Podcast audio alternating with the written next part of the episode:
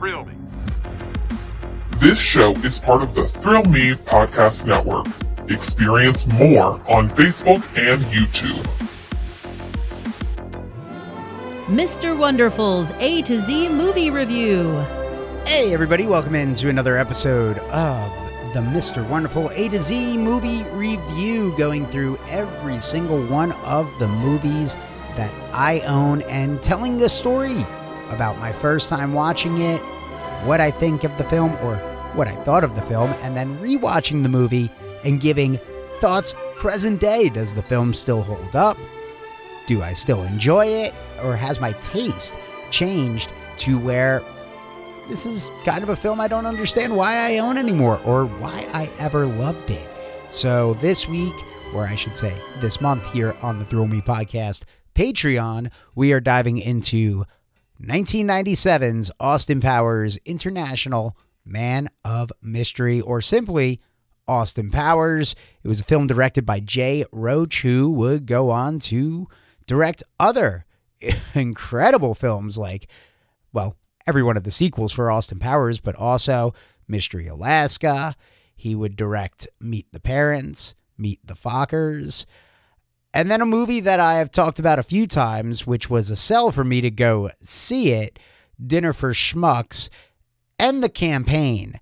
Two films that we will eventually talk about at some point down the road. But right now, we're talking about Austin Powers' International Man of Mystery, which was actually the second film he directed. I guess he directed a 1990 movie called Zoo Radio.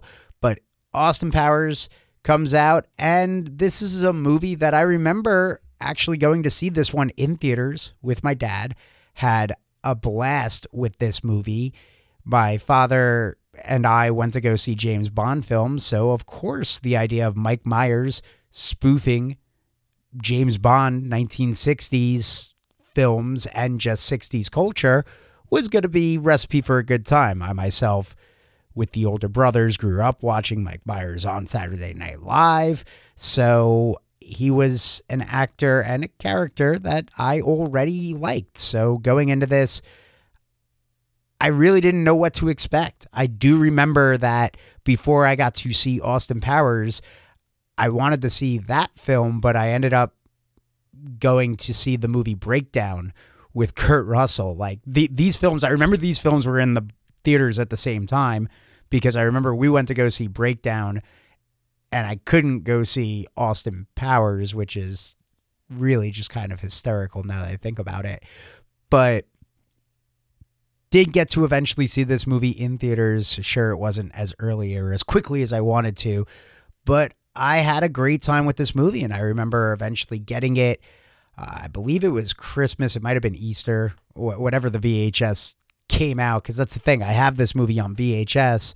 I have all three, or I should say, I have the first two on VHS. I have the third one on DVD, and now I have the complete trilogy on Blu ray.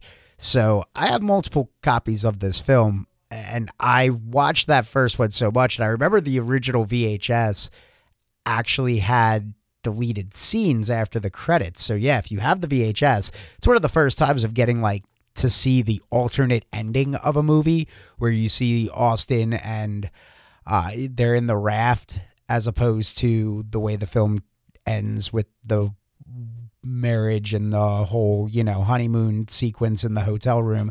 They end up on a raft in the final, in the original one. Like, so I remember watching even those with the VHS that you stick around after the credits. Here's extended bonus deleted scenes and an alternative ending.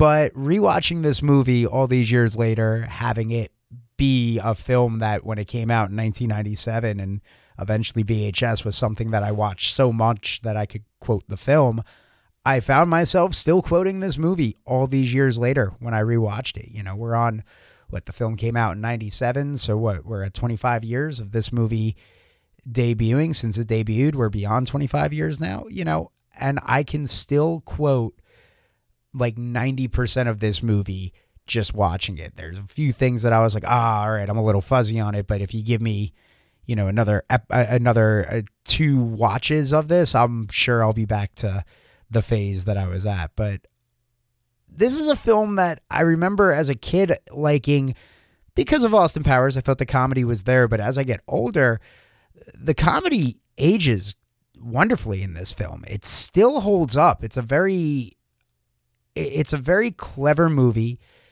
It's I, it might be Mike Myers' perfect film or him getting there because you know maybe the spy who shagged me is actually where he peaks as far as creating the characters and this and that and and the story that's told uh, goldmember is all right but it is 100% the third film of a franchise that I really don't think when it was created was ever intended to even have a sequel. So this was something that was created just on the off chance of Mike Myers wanting to spoof the James Bond films, eh, but this is a and to me still is a great spoof movie.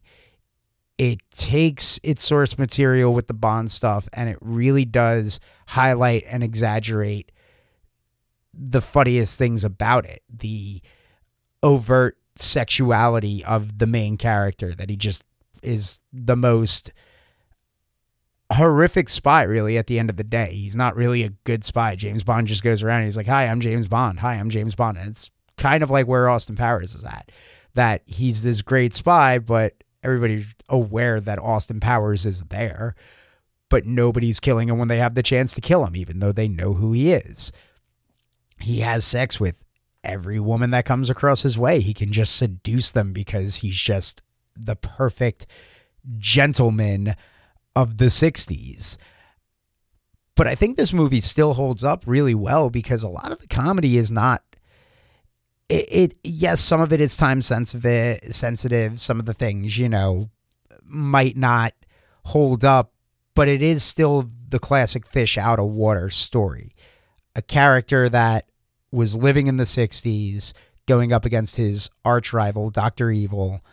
Dr. Evil cryogenically freezes himself, so Austin freezes himself in order to be reawoken whenever Dr. Evil returns at a time that free love, peace, and harmony on Earth are no longer uh, a good thing, and that is the year 1997. So Austin is now the fish out of water. Everything around him has changed, and, and the film has heart to it. The film has a has a fun pull to it. It's just always the sight gags in this movie. It really is Mike Myers creating a character and creating a story uh, and some of the best that we've seen. I know I I gave his Netflix show a positive review, but it's it barely got the positive review. It like, you know, it's like right there above. It it's it's not something to write home to. I just thought it was clever enough. It does a good enough job. But I, really, as I said as well in that review, it wasn't the Love Guru because I I would argue that since Austin Powers and Goldmember, it was kind of a downward turn for Mike. Like Goldmember works, but it works because it's just it's Austin. The characters are known at that point, but all the jokes in it are the jokes that we've gotten two films over, so it it gets by. But then there's the cat in the hat experiment. And then there's the love guru. And then there's the Mike Myers kind of vanishes from doing comedy and starts popping up in random drama films and is now playing a British general in Inglourious Basterds, Quentin Tarantino's film. It, wild turn of events, but I, really do think International Man of Mystery is like the perfect spoof film. And Mike Myers at his absolute best. The cast for the film is wonderful every step of the way. Mimi Rogers uh, playing his his partner in the 60s, Miss Kensington, but then getting Vanessa Kensington as Elizabeth Hurley, playing the daughter of her as kind of the welcome to the 90s. Robert Wagner as number two in the film, Michael York as as as uh, you know the the Judi Dench of the situation, Seth Green as Scott Evil. Uh, and yeah, you got to mention as well, Mike Myers doing the dual roles in the film is, is really good. Uh, Mindy Sterling as Frau. You get Will Ferrell, a very young Will Ferrell in this movie as well it's it's really a fun, energetic film that doesn't feel out of place in today's standard as well. Uh, a movie that you can turn tune on with the family, and yeah, you know, there's there's some of the stuff in there, but the jokes just are very well placed, and, and they don't.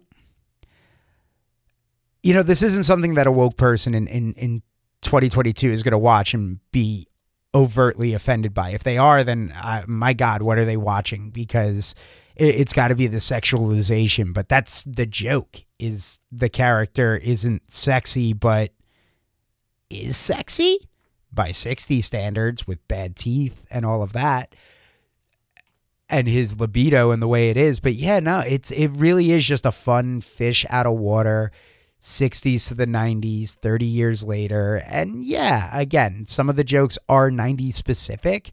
So maybe there is a younger kid out there that won't get some of it, like the transition to CDs. You know, when Austin puts the CD in the record player thinking it's going to play and does it like it's a record and it just creates the static and he panics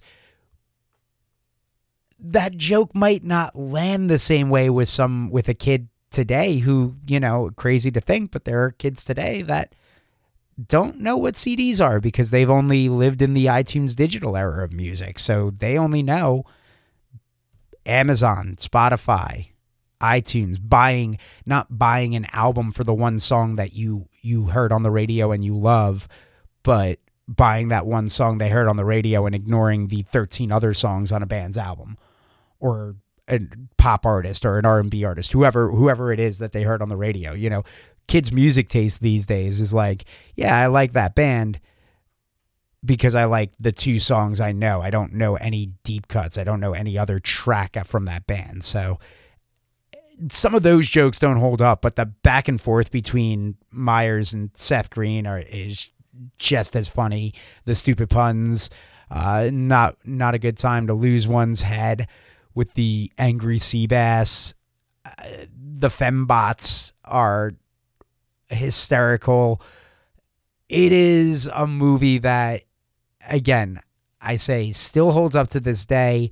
It's a film I loved from the first time I saw it, a film that I still love. And that's not even looking at it through the eyes of somebody that loved it then. I try to watch these through the eyes of who I am now, not who I was in 1997 and 98 and 99 and 2000, you know, up until through that trilogy of films. No, who am I? What's my what's my taste in 2022 and in 2022 coming up to 2023? Austin Powers is still a part of that taste for sure. Uh, at least International Man of Mystery is. We'll eventually talk about the other two films in the trilogy uh, that could potentially become a four film franchise because Mike Myers has always hinted since the third film that there could be a fourth one down the road. And I know more recently he's, I think, said that there is a fourth one coming. And I know when you go to his IMDb page, it does say Austin Powers 4 announced. Uh, while other things are complete completed and stuff like that, you know, like uh, the Pentaverate is when I came across that because I went to go just look at the IMDb and it said Austin Powers 4. So, you know, it says announced on his IMDb, but we'll see if it ever comes about.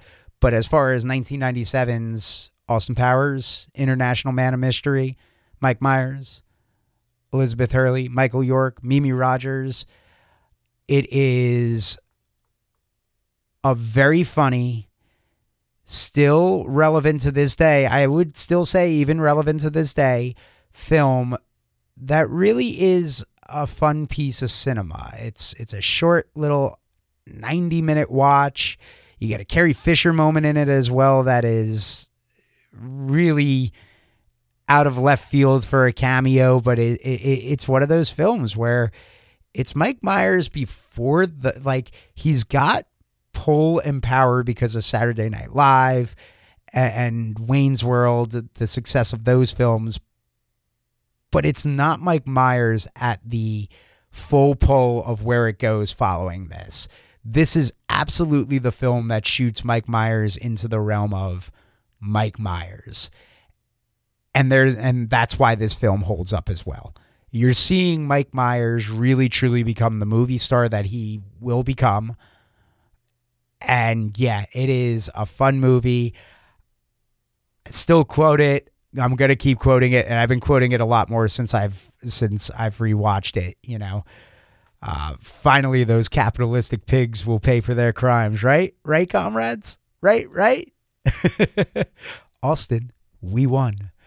Oh, groovy, smashing. Yay, capitalism. Uh, so yeah, on that note, thanks guys for hanging out. Thanks for being a part of the Patreon. And let me know what do you think of Austin Powers International Man of Mystery? Have you rewatched it? Do you still enjoy it? Do you hate it and not understand why we were obsessed with uh, a 1960s James Bond goof for uh, almost a decade? let me know on Twitter or let us know as well on uh, the Thrill Me Podcast, Instagram, TikTok, and YouTube page as well. So, uh, and the Facebook. Thank you guys so much. And uh, until next month, uh, enjoy whatever film you're watching.